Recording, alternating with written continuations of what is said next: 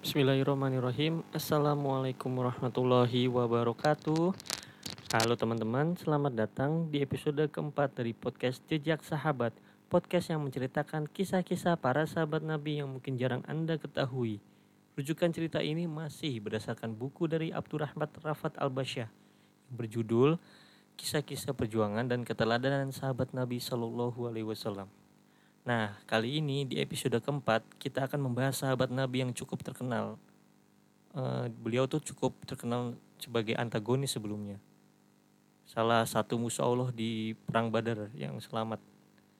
Beliau bernama Umair bin Wadhab radhiyallahu an. Oke, kita langsung aja ya. Umair bin Wahab adalah salah satu orang yang selamat ketika perang Badar berlangsung. Sahabat-sahabat dan keluarga dia tuh sebagian meninggal di perang Badar.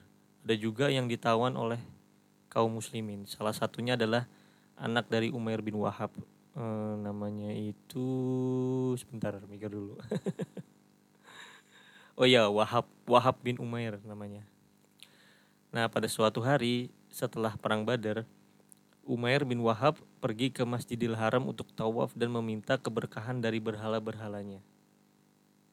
Setelah tawaf, Umar melihat petinggi, salah satu petinggi Quraisy yang bernama Syahwan bin Umayyah sedang duduk di dekat Hijr Ismail. Kemudian setelah e, menyapa Syahwan gitu, lalu duduk di sebelah Syahwan. Mereka berdua ngobrol gitu, e, mengenang perang Badar, terus mengenang sahabat-sahabat mereka yang meninggal di Badar juga mereka apa sahabat teman-teman mereka atau keluarga mereka yang ditawan oleh kaum muslimin gitu ngobrol cerita-cerita gitu.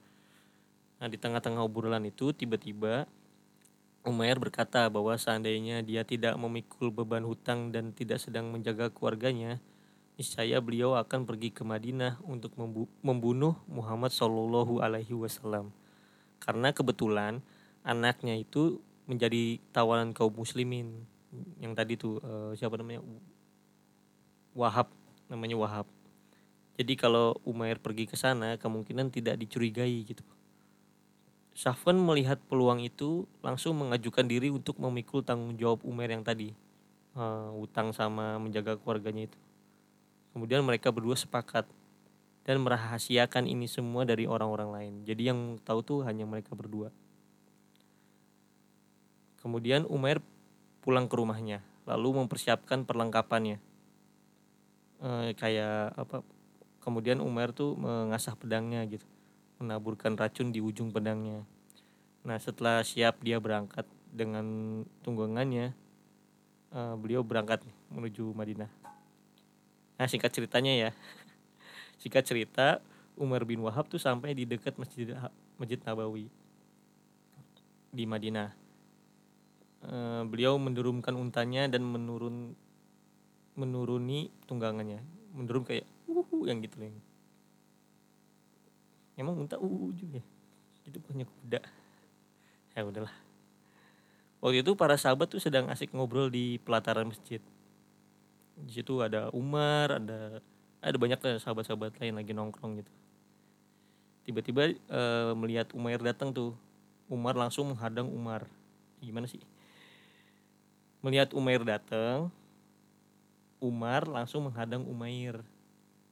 Jadi waktu Umair datang nih, Umar langsung berdiri dan menghadang Umair. Nah itu dia. Nah dan Umar berkata, e, mau apa sini, mau apa datang ke sini. Gitu. Lalu Umair berkata kepada Umar bahwa dia ingin bertemu anaknya yang menjadi tawanan. Namun Umar tidak percaya begitu aja, karena Umair datang dengan menenteng pedang siapa yang percaya dia menenteng pedang terus ngomong begitu. Mendengar kemudian uh, Umar Umar menyuruh sahabat yang lain untuk melaporkan itu kepada Rasulullah Shallallahu Alaihi Wasallam.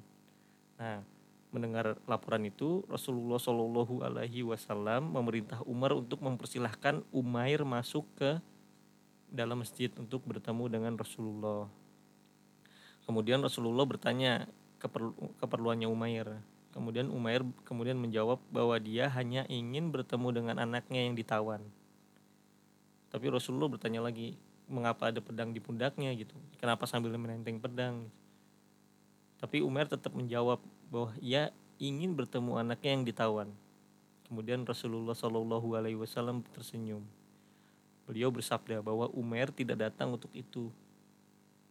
Rasulullah kemudian menceritakan tentang pertemuan antara Umair dan Safwan di Hijir Ismail. Kagetlah Umar, kagetlah Umair bin Wahab.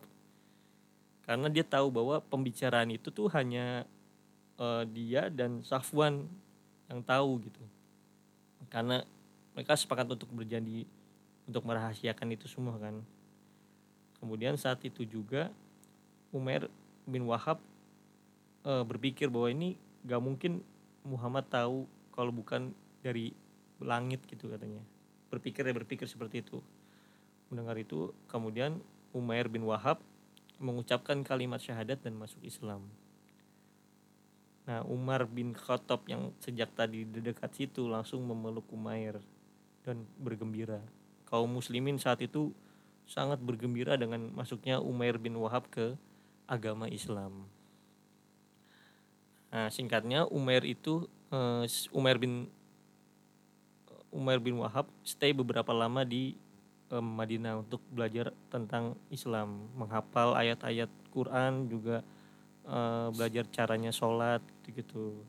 Nah, sementara itu di Mekah yang tadi Syafwan bin Umayyah sahabatnya Umar yang tadi bertemu di Masjidil Haram itu e, kayak memenuhi angan-angannya gitu bahwa Umar berhasil membunuh Muhammad Shallallahu Alaihi Wasallam sampai-sampai tuh Safwan tuh e, berseloroh kepada masyarakat Mekah yang ada di situ tuh e, bahwa nanti ada berita gembira untuk kaum Quraisy yang bisa melupakan peristiwa Badar.